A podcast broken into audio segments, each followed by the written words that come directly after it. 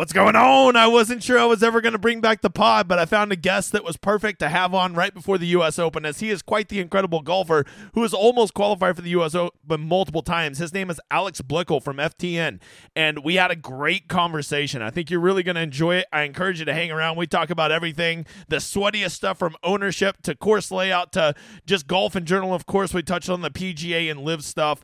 Uh, it was a really great talk. I appreciated having him on. I also want you guys to know that this is the week of the U.S. Open, so the big guy has a busy schedule. If you like everything you're seeing, I have the course preview. I have this talk, which you're watching Sunday. We'll have the emergency stream Wednesday, and I'll be uh, doing all the showdown hoedowns live uh, uh, for round two, round three, and round four, as you can see right here, right? And don't forget, next Sunday, you're watching this on Sunday, the what, the 11th. On the 18th, me and Sia are going to do a Sunday sweat for round four of the U.S. Open. Tune in, hang out with us. We'll be commentating, watching it live. We'll sweat our lineups together, have a good time. So make sure you're there, okay?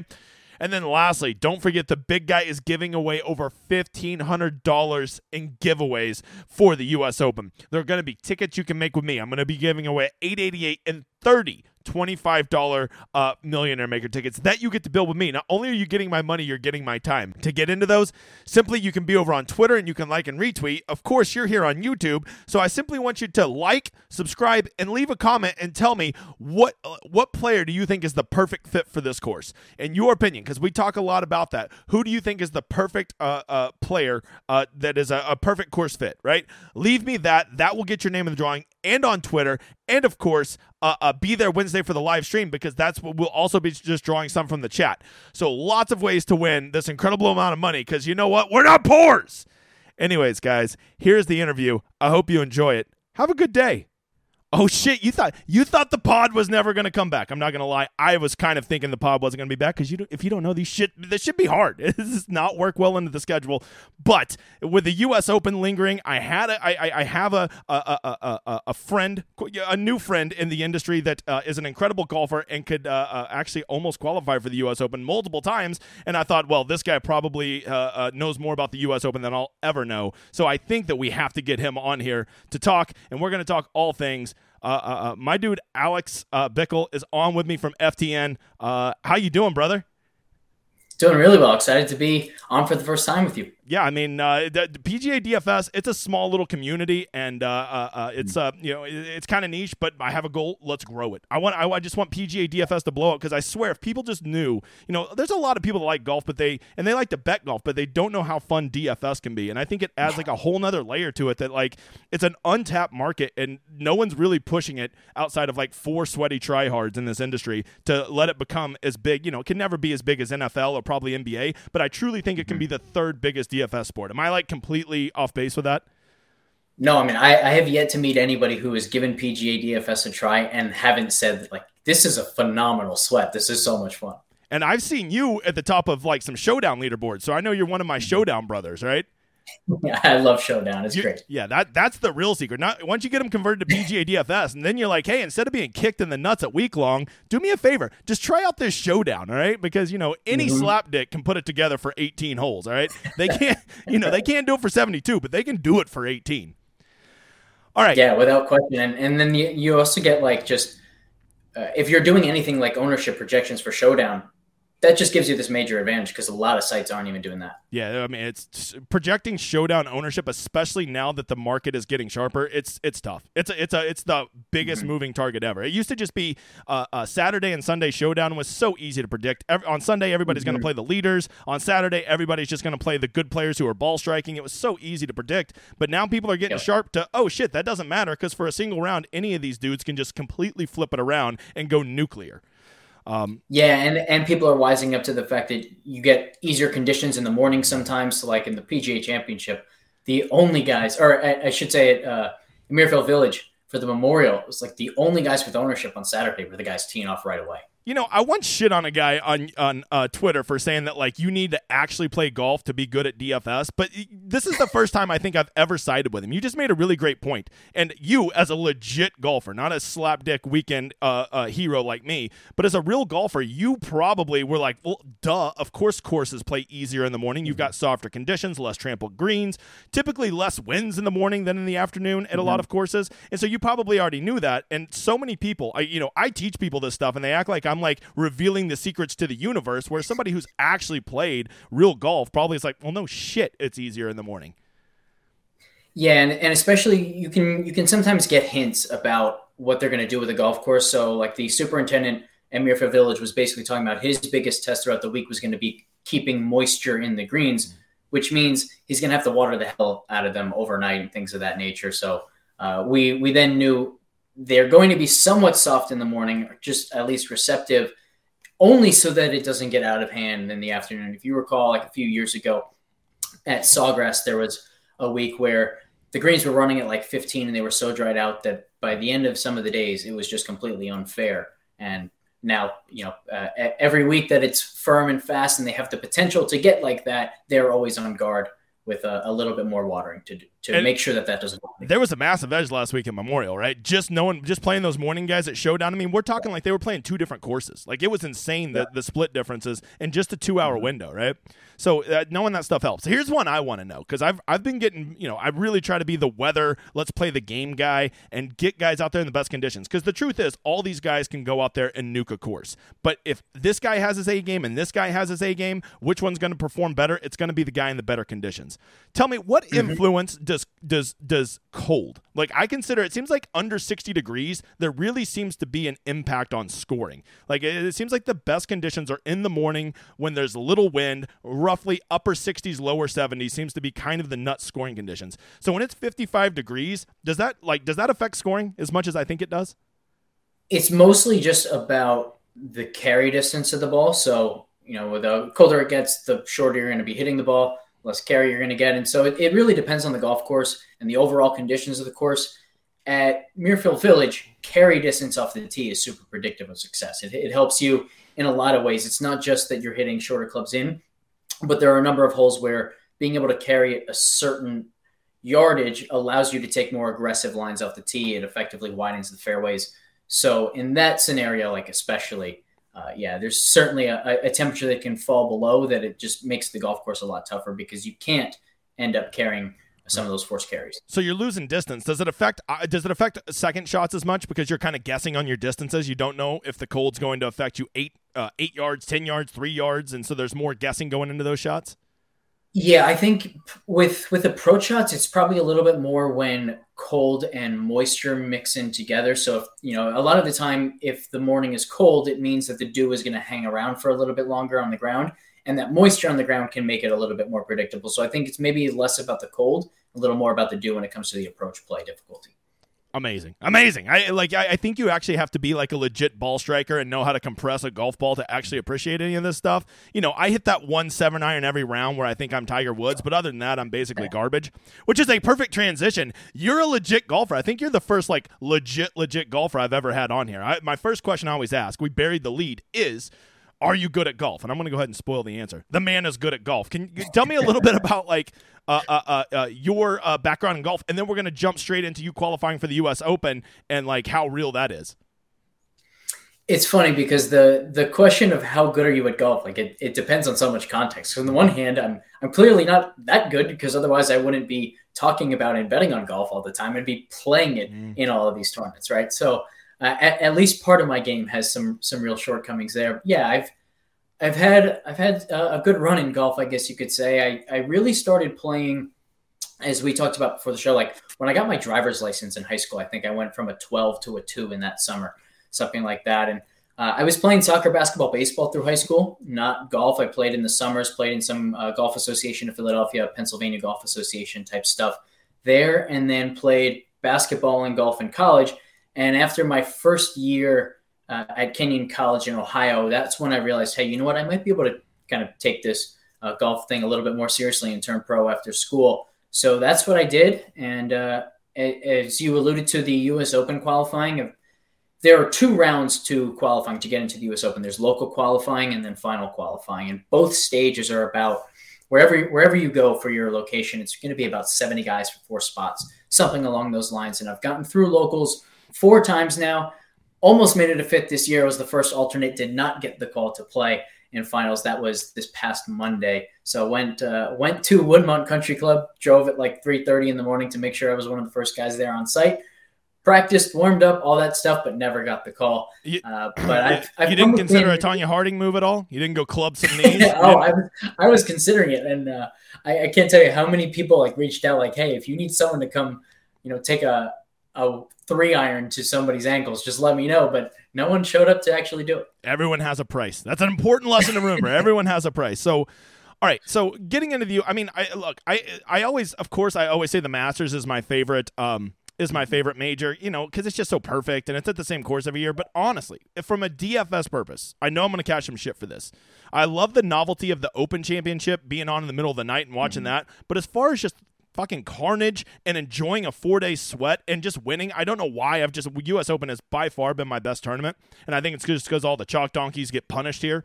Uh, I love the U.S. Open. I think it is the best of the majors. There we go. I said it. I am offended. Tell me I'm a crazy man. No, I'm I'm kind of with you there. I I I've definitely found a pattern uh, historically from a DFS perspective for me, and actually, it's you know co- coincidentally, it's also true for my own personal golf. Is the more difficult the scoring conditions, the better I seem to do. And so, yeah, U.S. Open uh, fits perfectly for me too in that way. Oh, we got a grinder here, uh, which I, I I meant to ask. What is the best part of your game? It's off the tee, and it's not even close. So I I tracked my stats relative to PGA Tour guys a few years ago, and I was gaining like 0.6 strokes per round off the tee, and then just hemorrhaging strokes with my irons. And so when I said like shortcomings uh, earlier, you know, it's iron play around the green play too. Um, uh, certainly is not anything close to tour level.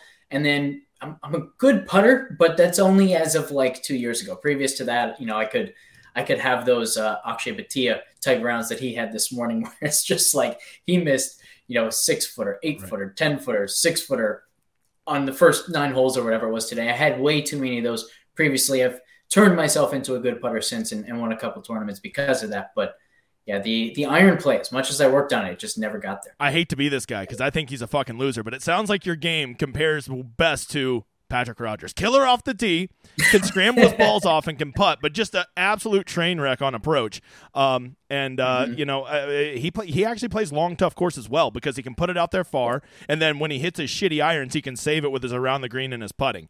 Um, I've just kind of I embraced prefer- that he's a loser, so we'll just run with it.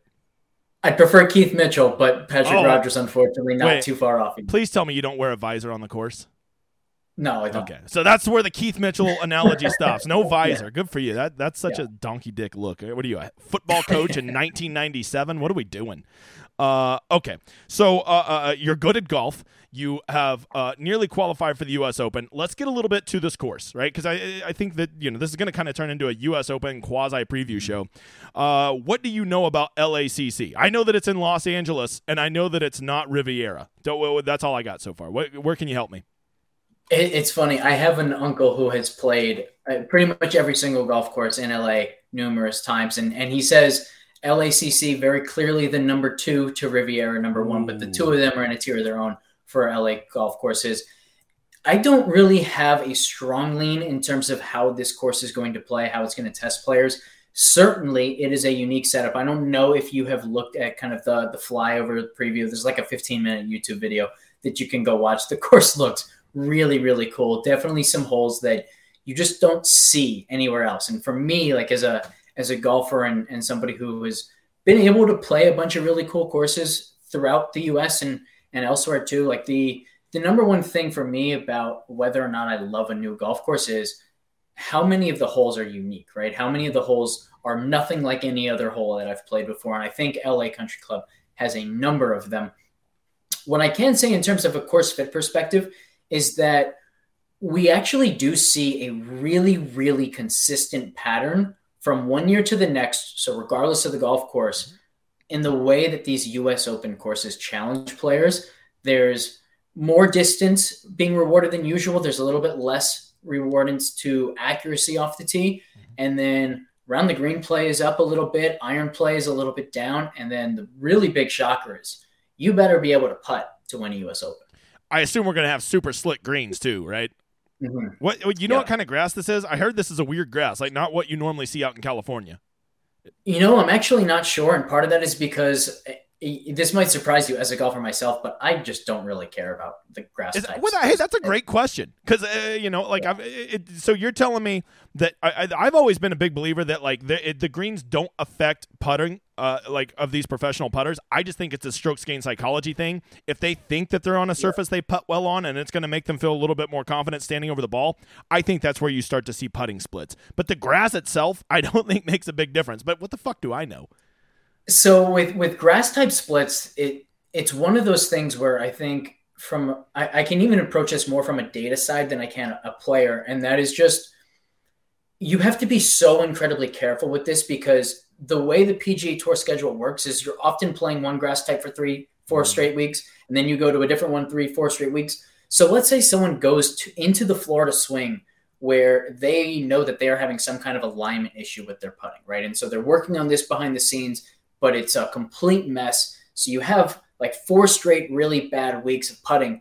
Now, for the next three years, your splits on Bermuda are going to be terrible. But it's not because anything that had to do with Bermuda. It's just because for those four weeks, you had a real issue with your alignment. You ended up getting it fixed. Now you go up north, you're on bent grass. All of a sudden, now you're putting well, but it's not because you went from Bermuda to bent. It's because you figured out your alignment issue. So you really have to be careful with those splits because I think there's significantly more selection bias and just total randomness than there is real signal to it. I'm not gonna lie, I fucking love that. I mean, that's like some of the best analysis I've ever heard because I always wonder about these putting splits. Am I chasing a ghost? So let me, if mm-hmm. we're gonna mm-hmm. touch on that, I got to ask this one: What about fast versus slow? Because I'll just tell you from my personal experience. Once again, a slap dick at golf. I love slow greens. I mean, like I, I, I, I can roll it so well on slow greens. I think it's just because I hit it with mm-hmm. confidence. I don't worry about blasting it by eight feet, right? Yeah. So, is there a edge there on fast versus slow greens? Yeah, if, if there's signal anywhere, I think it would be fast versus slow. I, I can tell you I'm a much better putter on fast greens than I am slow greens, and it's because of my putting stroke. My putting stroke is, you know, my my grip pressure is incredibly light. My putting stroke is almost all torso rotation. So I'm going to do better when I can just minimally rotate and I don't have to get any hand involvement there to create the power of the stroke. Where I then question things is almost every golf tournament on the PGA Tour is played with greens that would be considered fast mm-hmm. by most people. So slow being like a 10, 10 and a half on the Stimp, I don't think that that's really going to change much versus a 13 because you're still not hitting putts where you have to really use your hands at, all. So uh, maybe there's something there. Certainly more likely to find some real signal in fast versus slow than in Bermuda versus bent, etc. But uh, I, I still have a little bit of hesitance there. Now, the one last thing I'll say there, though, is at least with fast versus slow, you're getting better sample sizes for each than you are all the different types of grass. I got it. So just like if we want to, if if you are convinced that you want to play good putters at the U.S. Open, mm-hmm. just go play Brendon Todd and Denny McCarthy and your typical great putters that are good on all surfaces yeah. and don't get caught up. I think it's bent. I think I saw that it's bent. I was like, bent in Southern California. That seems so weird, right? Uh, but I remember someone yeah. saying that. I was like, wow, because they were pointing out that it's not the type of grass you would expect. But once again, not a big mm-hmm. grass expert either. Um, all right. So what are your, what are some of your big takeaways from the course? Like, uh, you know, when I think of U.S. Opens, I think that um, you know it's basically surviving long par fours and long par threes. That's where the, it, it's it's it's like death by a thousand cuts is where they get you.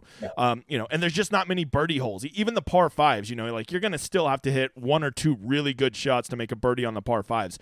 Uh, and and so, what are your takeaways from LACC? Where where where are they going to get this course? Where are they going to be gotten? Um, and uh, you know, you've already said that uh, like off the tee is you think it is going to matter or not going to matter versus the other three parts of the game.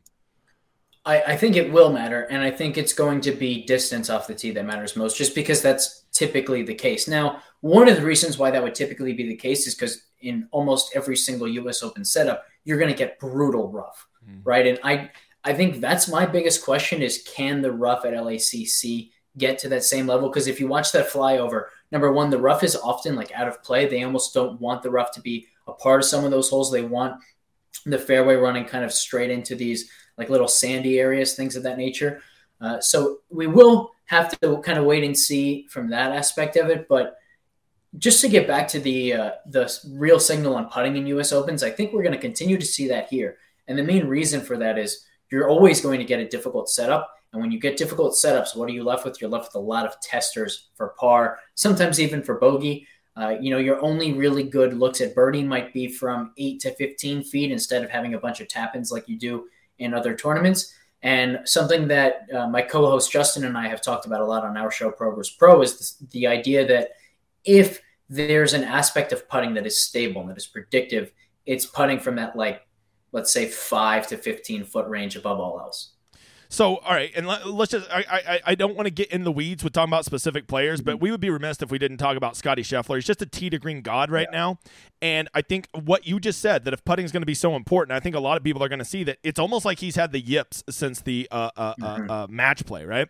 And here's yeah. what I'll say I watched Jordan Spieth have the yips back in, what was that, 17 or 18? He went from being a god putter to like he couldn't make a three footer. And here, I'm going to come at you, and I'm going to tell you that everything you just said about putting, all those 10 to 15 footers to save your par, makes me like Scotty even more. Because what Scotty's doing is he's missing those three footers for birdie, but I swear to God, he still makes every 18 footer to save par. So, uh, yeah. and it's just like what Jordan did in 17 18. Everybody would get onto yeah. him for missing those short birdies, but they didn't realize he was still making every 20 footer to save par. Um, and they were just focusing on the short ones he was missing. And they just always seemed to be freaking birdie putts. I don't know if it's a lack of focus or what, but when they were three foot par putts, he never missed them. It was always the three foot birdie putts. So, is Scotty the nuts play this week? You know, he might be, and and I would even go a step further and say, if you are playing him, it's not necessarily because hey, now he's finally putting for par instead of birdies. It's just that he's hitting the ball at a level where he will have fewer of those testers for par than almost everybody else because he is turning bogey holes into birdie holes and then just not converting the birdie. Uh, whereas, you know, a lot of other guys they're playing for either par or bogey on holes where Scotty's going to give himself a lot of opportunities for birdie. So over the past few years, I've really noticed the PGA Championship, which I'm rocking the hat here from Oak Hill. They've really tried to become like the U.S. Open light, right? And they, mm-hmm. like they they've really tried to copy a lot of their, you know, the, the courses they're choosing, the way they choose to uh, uh, uh, uh have the course play is kind of, you know, uh, it's just a softer version of the U.S. Open. So with that said, can we look at Oak Hill and draw many conclusions at the kind of guys that we might want to be targeting and the kind of guys that can perform well at the uh, U.S. Open. Yeah, definitely. I, I think that's absolutely uh, worth a worthwhile like endeavor. But I I just stretch it uh, even further and say, don't just stop at Oak Hill. Look at all past U.S. Opens, all past PGA Championships. Look at Bay Hill. Look at Muirfield Village. Whenever you get like a really stern test of golf, who comes to the forefront? Right. And I imagine this is a good week to really be. You want those guys that are going to grind for you, right? You want the guys that, mm-hmm. like, when it gets tough, they're going to go out there and they're going to, you know, they're just going to, they're going to, they're going to scrap their balls off to make sure that they can save as many pars as possible. Guys that instantly yeah. come to mind. Basically, I have this European bias, right? I think of like Fitzpatrick and Lowry and, and Fleetwood as all these guys that'll go grind their balls off for you, right? Never guys I want when the winning score is going to be minus 22, but if the winning score is going to be like, you know, minus six to minus 12, give me those guys all day long. Yeah, and and the other thing there is I think that's why we do see an emphasis off the tee when it gets really difficult too, is just because if you're in if you're in bad shape off the tee in a, in a regular golf tournament, you can recover and and maybe even still give yourself scoring opportunities. When you get on these incredibly difficult golf courses with these difficult setups, being out of position at all, it is just such an uphill battle to get back to even uh, a situation where you have a high chance of par. So uh, you can really turn. Like this is, I think, one of the biggest reasons why I am always kind of over the field on on the way that I value off the tee performance from players is that you just create such an advantage if you can turn bogey holes into birdie opportunities, and the only way you can do that is off the tee. So let, let, let's let's just saddle up here and let's be let's be men and let's you can't choose Rahm or you can't choose Scotty because they're cheat codes right now. Okay, mm-hmm. who of all the players in this field do you feel like is the best course fit? Not who's necessarily going to win, just like the ideal guy that you think of that would be like a perfect course fit. And I hope you don't steal mine, but I I, I didn't want to steal yours, so I'll let you lead. I'm gonna try to go really off the board here, Ooh, and like the the name is coming to my mind because we've already talked about him a little bit in relation to something else we'll talk about later in the show, but I'm going to go with Cameron Smith here. Uh, when earlier when we were talking about you know the best putters in the world, you mentioned Denny McCarthy, Brendon Todd. The two that I view as the best putters in the world are Sam Burns and Cam Smith. Okay. So you've got that from Cam Smith. You also then of course get the fact that he's one of the best scramblers in the world, if not the best, you know, just short game player in the world. And we see that also uh, get that uh, predictive value raised in, in typical U.S. Open setups. I think we'll continue to see that at LACC. Um, and then the the big thing for Cam Smith is that accuracy off the tee, definitely his biggest weakness, typically doesn't hurt players as much in US Opens as it does elsewhere. So all of those things just kind of fit together and say maybe Cam Smith pulls out another big win. You don't have to convince me. The pricing came out for um, the uh, DraftKings uh, just a few hours ago, and I and I, I, saw Cam Smith's price. I'm like, well, I'm playing him. I mean, that's just another dude. He'll just scramble his balls off, and uh, you yeah. know, like when he's in it, he's just. I just think he's the meanest grinder in the world. So I mm-hmm. I love him, and yes, I am a little worried about his off the tee. But if you're telling me that maybe off the tee won't be as punitive this week as it normally is, then I like that. Another point mm-hmm. is you said Sam Burns one of the two best putters in the world. Could you have told him that today when you have a seven footer on 17 to make a birdie to make the cut for me as I picked him as the one guy I'm playing this week? That prick. Uh, I know. I don't know if you were watching in the morning too, but he had like three consecutive 20 footers that looked like they were in with six inches to go and, and they missed. So it was Man, he was playing so well. If you want, if you want a guy to be mush, if you ever need a guy to be mush, just tell me to play him at DFS. I can mush anybody. I, anybody. I can destroy their lives. Um, so I think the guy for me, and uh, you know, I, I, I just, I this might be cheating because I almost, I almost feel like he's playing like the third best player in the world right now. I just, if I'm going to go with the PGA analogy, and I'm going to go with guys who hit it long and straight, which seems like something that will be very beneficial here, and can smack some long mm-hmm. irons, which I assume, based on the distance of a lot of these holes, long irons are going to be in play quite frequently. How do I, how do, how is Viktor Hovland not going to win this tournament? Yeah, it's kind of a good call, man. Long irons. I, I don't know if you've messed around much with with the the data that uh, Data Golf has now on like all of this type of, of approach skill, uh, bucketed into um, 50 to 100 yards, 100 to 150, 150 to 200, and then 200 plus. But it's some pretty cool stuff, and certainly like there are guys who are incredible with long irons, and the rest of their irons aren't quite as good. Like Sung Im, Gary Woodland are the, are the main two that come to mind there. So if you do think that long irons are going to be significantly more predictive than any other aspect of the iron game, there's definitely something to be found there. Guys that you could end up with a, a strong lean towards. It seems like over half of the approach shots are going to come in 175 plus. Uh, that includes the par threes, of course, the par 5s mm-hmm. I, I guess probably 10 to 12 around are going to be 175 plus. So uh, unless you're just mashing it out there 330, which, you know, who's, I, I, can't even think of anybody right now outside of Hovland that I think is consistently hitting it 320 and straight. Like the other guys that are hitting it that far, they're just not really hitting it great right now. Uh, they're not. Rory's not great off the tee right now. Rahm is hit or miss off the tee right now. Um, I guess Scotty, but Scotty's a fucking god. We don't even count him in these lists. yeah, Scotty's definitely up there. Uh, we actually at FTN, we have a, a metric strokes gain driving accuracy where we take strokes gain off the tee and we separate into two components strokes gain through distance and strokes gain through um, accuracy alone and uh, there there are certainly some guys who are still up there like I, will say rory maybe he doesn't kind of fit what you think of uh, him being at his best off the tee right now but he's still at over half a stroke gain per round with his distance and over a third of a stroke gain per round with his accuracy off the tee. So there there are some guys who are maybe uh, a little are driving the ball a little bit better than the reputations. But what, the, what about what the whole middle ground? What about the middle ground where Rory's a fucking loser? Does do we need to factor that in at all? Is that or is that just is that not part of the equation? I'm sorry, just Patrick Rodgers and Rory are the two guys I shit on. If I missed a chance to do it here, it would be very off brand. I can't be doing that. All right. I, you know what? I, I can't really blame you for it because I was one Rory birdie short last week at uh, Muirfield Village of a of a huge DraftKings day, so that one still stings. Rory letting somebody down. I, I mean, utterly shocked. I am utterly shocked that Rory would let somebody down. I, I, I can't believe it, to be honest. Uh, all right, uh, let's talk a little uh, DFS. Uh, that's Daily Fantasy Sports, new guy. How, the hell are you watching my show and you don't know that? Uh, all right. How long have you been in the DFS game? Because you work at you already uh, uh, uh, uh, you already said you work for FTN, which is you know one of the bigger mm-hmm. sites in this industry. How long have you been in the industry? How'd you get in? Uh, let's talk and let's talk a little DFS and uh, the future of it because you know it's kind of what I do for a living. Yeah. So I I started playing DFS like right out of college, and it was just for fun. Um, I, I started as you know I, I loved fantasy football, and then I was told, hey, I could do like a a, a fantasy football draft type of thing every single week, absolutely, I want to do that. So that's how I got into DFS.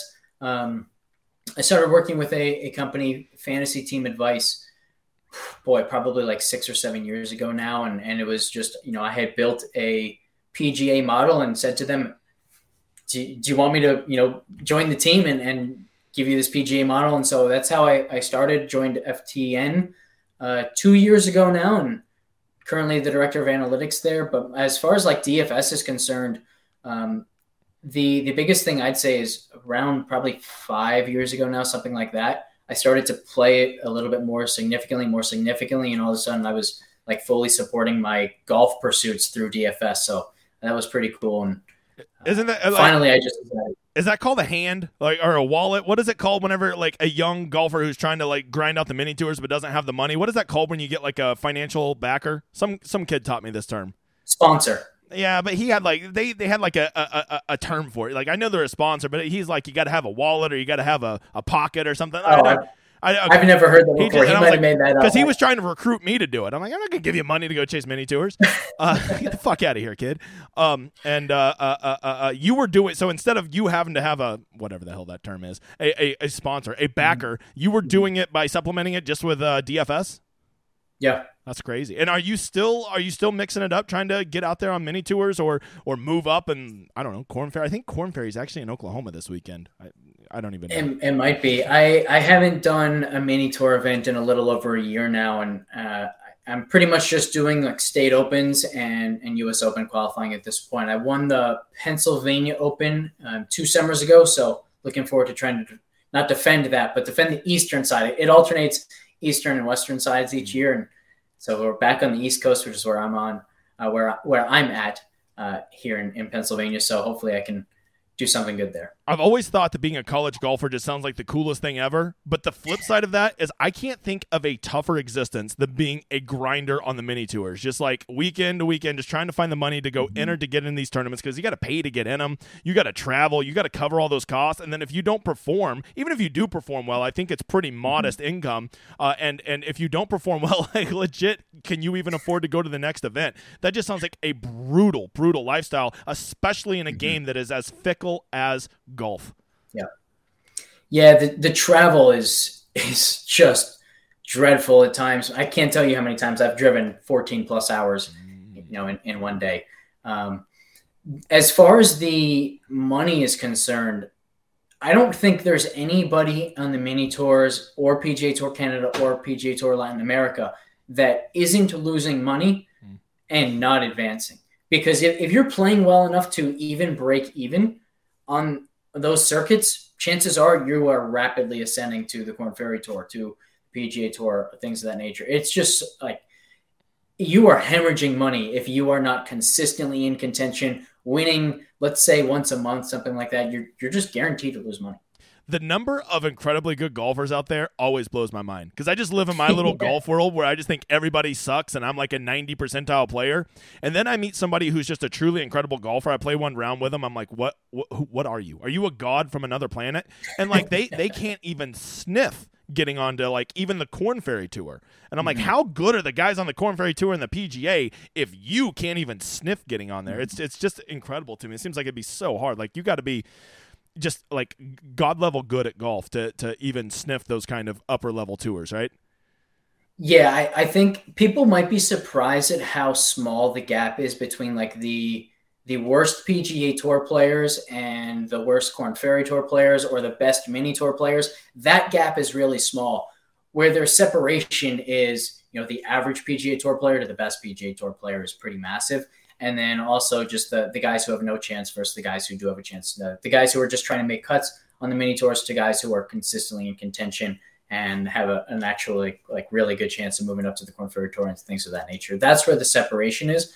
But the other thing I'd say is it's not just that there are so many good players; it's that the amount of really great players is growing, and what it takes to be a great player is also increasing. Like I, I can say. Um, from my mini tour days, the first like year or two when I was out there. So the, the nice thing is you in a lot of these events you play the same course year after year, just like they do on the PGA Tour.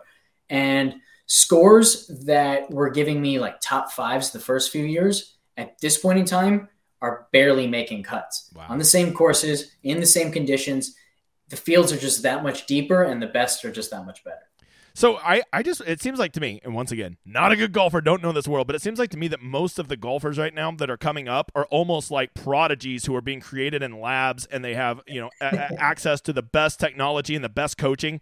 And like good old farm boys like Adam Schenk who just like to go hit some balls on the weekend. Like I don't think you're gonna see like literally any guys like that on the tour, maybe in five years or ten years from now, uh, because all these guys are just little little lab rats that are like being created uh, uh like to be perfect golfers from an early age. Is that is that a bad take? Because I don't know, but that's how I feel.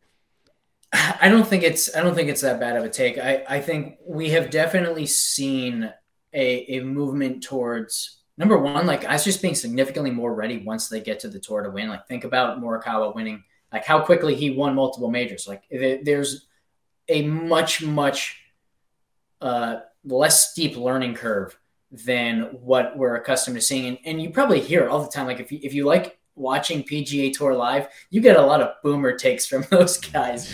Uh, just yesterday, I was I was hearing um, in regards to Ludvig Åberg, um, saying like, "Oh, I, I don't really like these new rules. Like you you should have to give you should have to spend at least a year so you can like learn the the professional life on on Korn Ferry." It's like it, we don't need that anymore. Guys are so ready immediately to perform, in large part because the information in golf is just so much better now. There's so many ways that you can prepare for golf tournaments.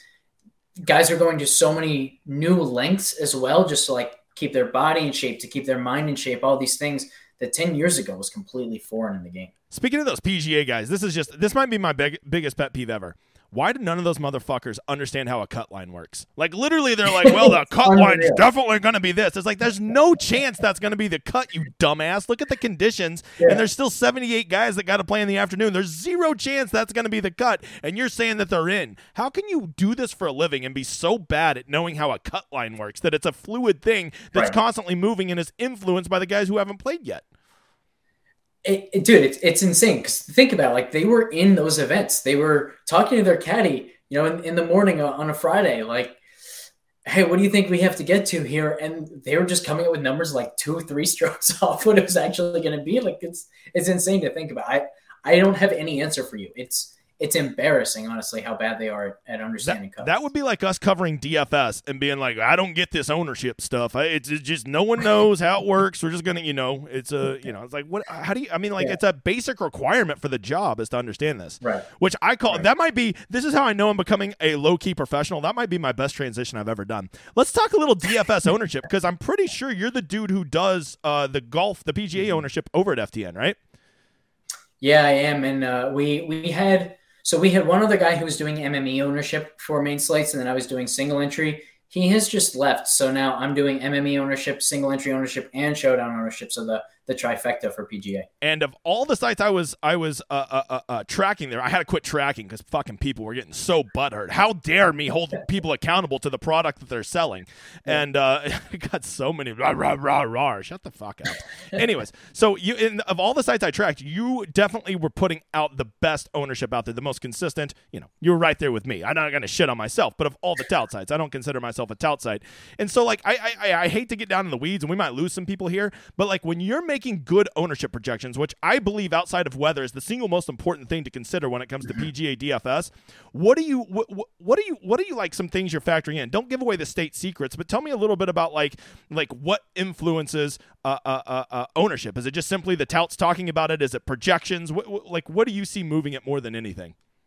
Yeah, so it the I think the most fascinating aspect of it is how different projecting MME ownership is from single entry ownership. Because for MME ownership, it's all about who are the optimizers going to be spitting out, right? And for single single entry ownership, there's so much more like psychological understanding that has to come into it. Um, and and I think a lot of it is honestly just doing manual tweaks to stuff that you know you you notice patterns throughout the years. And you know, I've been doing the single entry ownership for probably three or four years now. And so there are just certain guys it's like anytime this guy projects at seven percent, people are gonna say, I get to use so and so at seven percent, I'm using him. And he ends up 15% regardless. And then there are guys who consistently going to project, you know, 12 to 14%, something like that. And and it, it, creates like this no man's land and they end up being six to eight percent or something like that. So a lot of it is just understanding how people uh, perceive certain players and and when people like to use certain players versus when they like to fade them, things of that nature. And so I I definitely enjoy this single entry ownership more because it's it's like this giant puzzle, whereas the MME ownership is more just yeah, this is what the optimizers are probably going to spit out. So I and here's what I notice with single entry. You may agree or disagree, but whenever I'm I don't do single entry ownership, but when I do, I basically tell my people that if there's a chalky guy, uh, the the FOMO and single entry gets even higher, people feel like, oh my god, mm-hmm. I can't miss out on th- on this 28% yeah. Cam Young because then I'll be dead. And so I always tell them when you're doing take my ownership and in single entry, if there's a chalky guy, basically add 20%. If he's 20, you know, if he's if he's 30% here, mm-hmm. you need to go make him 36% in single entries uh, because they're gonna be there's gonna be that FOMO. I, I gotta have this guy in my single entry. It's my one lineup. Uh, are you are you down? Uh, do you agree with that, or am I off base there? Yeah, I, I think if there's so outside of the like psychological aspect of it where people are making different decisions when they're building by hand than when they're just hitting optimize and, and setting all the rules uh, the the biggest difference that you see between mme ownership and single entry ownership is the chalk gets more concentrated in single entries and the you know peripheral guys slip through the cracks a lot more often in single entries Gotcha. All right, last uh, we got two things I want to talk about. We got to do a little DFS. It, do, when it comes to the U.S. Open, we already talked about a couple leans, uh, guys we like. Uh, uh, the pricing just came out. You didn't get a chance to look at it this morning, did you? I have not. No, I'll just, I'll just go ahead and tell you there. The the pricing in the seven thousands is redonkulous. I mean, like the guys at seventy five hundred, it's it like oh, it's going to be so chalky there. Uh, they did a good job pricing the guys up high, but by and large, are there any guys that you've kind of been circling for a while that you're like, ah, I'm going to play him. I don't give a shit what his ownership or anything like that is, or his salary is uh, that you've had circled for a while for the U.S. Open. I'll take this in a little bit different direction. I have been playing Keegan Bradley in almost every single event, and he just keeps delivering, and he keeps delivering at like 7% ownership when he's surrounded by guys who I haven't projected above, and they end up coming in like 15 to 20%. So uh, I don't know where Keegan is in the pricing yet, but my guess is he will be 10% or less, and I'll be using him. He, I, I, can already tell you. I think I remember seeing him right around 7,600, and he's right there with like Wyndham Clark and Rickie Fowler and just all kinds of big names. He's going to get overlooked. And just like at that's, Oak Hill, that's where he's been all year long. At, at Oak Hill, I played the shit out of him. $100 per event. You don't want to play Keegan Bradley at, at, a long, tough course? I'll play him. And honestly, I think he got T30 second at the PGA Championship, but he had like 20 fucking birdies. And like at, yeah. at DraftKings scoring, that's what matters. I'd rather have a T32 with uh, with 20 birdies than a T9 with with seven birdies. Um, so 100%. Uh, we at FTN we have a, a metric called birdie rate over expectation, which basically says, hey, if given how well this guy has played, he has made X percent more birdies than we would have expected, or X percent less than we would have expected, that sort of thing. And Keegan's up there. So uh, I think that the best way to interpret that data is like anyone with a positive birdie rate over expectation is likely to outproduce their real life leaderboard position on the DraftKings points leaderboard. And Keegan's up there for sure. Plus, people are going to be looking at bogey avoidance this week, and Keegan Bradley makes a lot of bogeys, so he won't be he showing up on people's models. But don't worry, guys, he'll make eight bogeys, but he gets he gets seven birdies around. So he, you know that plus one at the U.S. Open is going to be a great round and he makes bogeys everywhere, regardless of how difficult the holes are. So you, you I think that you know you can definitely find uh, an advantage just looking at guys who can score on really difficult holes. They don't need birdie holes to make birdies. Mm-hmm. Those are the guys That's, who are most likely to end up. That guy makes so many birdies on holes that you have no business making a birdie yeah. on. I think it was like like 17 at the PGA Championship. Legit, I think there was like two birds there all day. One was Keegan Bradley's. Like, I don't give a fuck. I'm just gonna yeah. go. Uh, I'm just gonna go uh, stick it to nine feet and roll in a putt. Um, exact same concept for Viktor Hovland at 17th Memorial, by the yeah. way. Yeah. Oh, yeah. I remember that. Uh, that was yeah. That was crazy. That was a, that was an insane hole. He, he might have been the only birdie on Sunday on that hole. That's crazy. Yep. Yeah. Viktor's another mm-hmm. guy, but Viktor's kind of like god level right now. I'm pretty sure he's the third best golfer in the world right now. Go Pokes. Go Pokes. All right. Really uh, might be. Okay, uh, last thing. We got to talk about this LIV and PGA mm-hmm. thing. I'll be pretty honest with you. I don't even fucking get what's going on that much. It, it, it I'm going to give it to you before I give you my basic outline and you tell me I'm an idiot, or are we just going to kind of half-ass talk about it? I, I half-ass talk about it okay. is probably where, where I'm most comfortable here because yeah, I, I don't understand the ins and outs, and, and I think does anybody though? Does feeling, anybody? I don't think anybody understands what's going on yet. I so I think that's a, a great point, including by the way, like the people in power making these decisions. I don't think they know where this is going. So my biggest feeling towards this is like it's a lot easier to over speculate here than to have a reasonable discourse about it because I think the the most truthful answer is nobody knows. Let's just wait and figure it out down the line. My understanding is they're going to kind of be. It's almost like there's three. Uh, there's like three tours that are all going to kind of be under one umbrella now, right? The DP World mm-hmm. Tour, which is the European, of course, the PGA Tour, and then LIV apparently is still going to be around, right? And there's still, I imagine, there's still going to be teams of four and the stupid fucking format of 54 holes. I hate it, right? I, you know, I'm not even a golf purist. I just hate the format. Um, mm-hmm. And uh, uh, it seems like there's going to be three leagues, and I would imagine that now. I don't know this for sure. I'm guessing, but like you know how a PGA Tour player can go play on DP and DP players can come play on PGA. I think you're going to be able to fluidly kind of move between the tours and fix your schedule like that. You can still go play team golf on LIV and then still come play in the Memorial or whatever, and then go play in Abu Dhabi or wherever the DP World Tour is at. And it seems like that's what it's going to be. And then there's going to be a a little overriding commission of people that see all three tours and that's what it's going to be. So basically, those guys that took a bag of money still get to go play their casual golf and shorts with teammates, and then can come over and jump on a PGA thing. That's what I'm seeing. And if that's the case, uh, uh, uh, the LIV guys fucking just hit a home run. They they they win so big. Yeah, I, I, agree there. It does sound like there might be some pretty severe penalties or like real obstacles that they have to go around to get back to being able to play on the PGA Tour. But again, like I don't, it's so hard to tell what is complete rumor and has no substance behind it versus things that are like very likely to actually be in place. Really don't know. Um, but yeah, I, am with you there. Like, th- there's definitely a chance here that the LIV guys just make out like bandits, and the and the PGA Tour guys really get the the raw end of the deal. Here's the one thing I know. I do not want to see team golf. Okay, I, I can do the Zurich partner Agreed. once a year, but like mm-hmm. if we're gonna start doing like team golf, especially for DFS, which if I'm gonna be honest with you, dude, that's all I really give a shit about. Uh, yeah. and then I like I, I I'm just gonna quit. Like that would just be so brutal if we, if it's gonna be like eight of those events a year. I'm like, this is so stupid. Um, so there's, team golf sucks. Yeah, there's a magic to the fact that in, in golf and tennis you're on your own. It's just it's just you against the world. And you know, as somebody who played a lot of other sports growing up, like one of the things that I always hung my hat on in basketball, for example, was I can have a day where I'm not shooting well and I'll just work my ass off on defense. I'll create plays for my teammates, things of that nature. When you don't have it on the golf course, you just don't have it on the golf course, mm. right? And, and so being on an island, being able to rely on yourself when you don't have it, is, there's a magic to it. Like I said, and being able to like, especially if, if team golf is, you know, you've got five guys in your team and you only count four scores, having that out of just, ah, I just won't be the guy who counts today. And all of a sudden your, your round of golf doesn't matter. I hate that so much. So this all this happening, I have to imagine that this is going to be good for PGA DFS because if nothing else, this has made uh, golf very in the news, right? It's got some casuals that probably have forgotten about golf, and golf is relevant again. I think this U.S. Open might be a banger week with all those guys. You know, the first big tournament after all this news is broke. And I think in the long run, this is going to be good. Plus, for us, we just want to see all the fucking best players together, right? That, that that's when it's really fun when you get to you know d- decipher between Cam Smith and Brooks Koepka and Bryson. I love mm-hmm. having all those guys back in the player pool to to uh, uh, um, you know it just makes DFS more fun. It makes it more competitive, uh, and it draws more people in. So.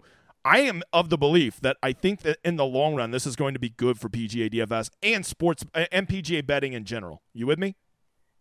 I, am definitely with you there, and for the exact same reasons. There, there are just guys that you know throughout the year you find yourself betting a lot. You you consistently like betting on them. You like playing them in DFS, and we get a lot of those guys back. Cam Smith is is maybe my favorite guy to bet on or play in DFS in all of golf. Hit all three of his outrights last year. Uh, you know he was a, a big part of my PGA Championship DFS team this year. Did quite well. And, that surge he had on Sunday was as much fun as I've had watching golf in a while. So yeah, it, will just be nice to have some of these names back. He, uh, I, I, I don't know. I, you look a little younger to me, so you might not get this reference. But uh, ni- early 1990s uh, WWF wrestling, there was the Heartbreak Kid, Shawn Michaels. I've always thought Cam Smith is the Shawn Michaels of the PGA Tour. He's uh he just kind of has like that kind of fuck you attitude and like you you want to hate him but you can't help but love him and that's just Cam Smith. He snarls that lip up. I'm like I like the cut of this guy's jib. I love Cam Smith.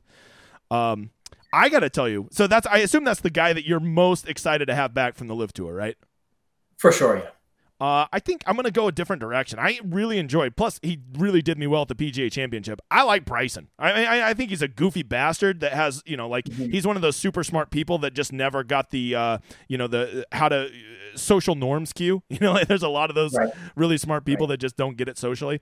And uh, but you know what? Skinny Bryson at the PGA Championship, I'm in. I think he's a thing. I think that the guy is a legit talent, and I think he, more than anything, I think he's just a fucking tryhard. I think he really cares about being good at golf. I think he tries harder than anybody else out there to perfect golf. Now, will he ever get there? I don't know, but I know that caring gets you a long fucking way. So I am so excited to have Bryson back. What, what are your takes on Bryson, by the way? I'm I'm mostly in agreement with you there. I, I think he has definitely overthought the game at times where you know he had like a very clear winning formula with all that distance and then he would take it another direction. And so, uh, to some degree like it's it's a double-edged sword right? Like you can't have the guy who decided to go all in on distance the way nobody else had if you also don't have the guy who then overthinks it again and goes a different direction right? So there's that aspect to it. But the the thing that makes Bryson so intriguing from a DFS perspective is his game is so extreme to the distance side of things that he becomes like a really really good course fit at some courses, a really bad course fit at others, and so he's much more sensitive than most to his course fit, and that excites me because then it, it, it makes his results a little bit more predictable, even though his results are extremely volatile. I agree. Hey, any topics you want to talk about? I've been leading anything, uh, everything. You got any, anything you want to talk about in general? I'll go. I'll go any direction you want. No pressure if you don't. Uh, we, we, I told you I'd keep you to 50 minutes. We're right there. So anything, anything we go past this, it's on you. yeah, I, I, nothing comes to mind. I, will just say I, I definitely appreciated early in the year when you were doing that comparison of the ownership projections, just because we always love competition, right? And, and so that was that was a cool thing for me because it got us to kind of bear down a little bit more and say, okay, what are some things that we can do to improve our ownership? And uh, you know that that was a really fun thing. Learn some new things in, in the ownership from that, and so appreciate you doing that, even though you haven't been able to keep it up. Yeah, you, you, you guys weren't the ones bitching. It's amazing the people that were getting good grades were very happy and upset when I, you know, they wanted me to keep putting it out. It was the five people that had shitty grades like, roar, roar, roar, roar. Okay, deal with it, all right? You're going to charge people a 100 bucks a month. You have a responsibility to not put out a piece of shit product. Um, mm-hmm. uh, all right, hey, uh, I really appreciate your time and coming on. This is I couldn't have thought of a better person to have on, my man. Why don't you tell people where they can find you, both on Twitter, where you work, sell your site, sell you, do it all. Go ahead. Uh, hey, I really appreciate the invite. I appreciate giving me this kind of moment to, to push everything. You can find me on Twitter at AlexBlickle1. I am at FTN Network, FTNDaily.com, FTNBest.com, FTNFantasy.com. We just revamped our whole site. So, uh, more than anything else that I could say is go to any three of those sites slash free. You get a three day free trial. You can check out all of the uh, new sites that we have up and running now. And we're going to have a really big kind of upgrade to our PGA ownership page and just kind of all the information you could possibly want course fit projections, um, win probability, top 10 probability, made cut probability, everything that you could possibly want, including that birdie rate over expectation data and the stroke and driving accuracy metric, all in one place. So check us out for next week and hopefully we'll see you there.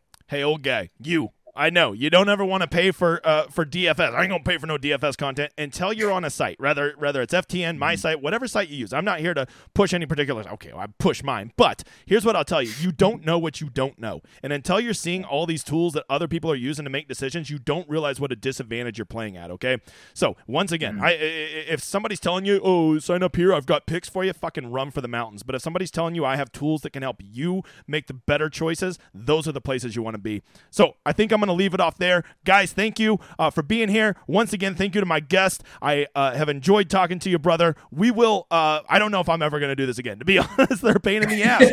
but if I do, I'll see you next time, you mother fathers. Have a good evening.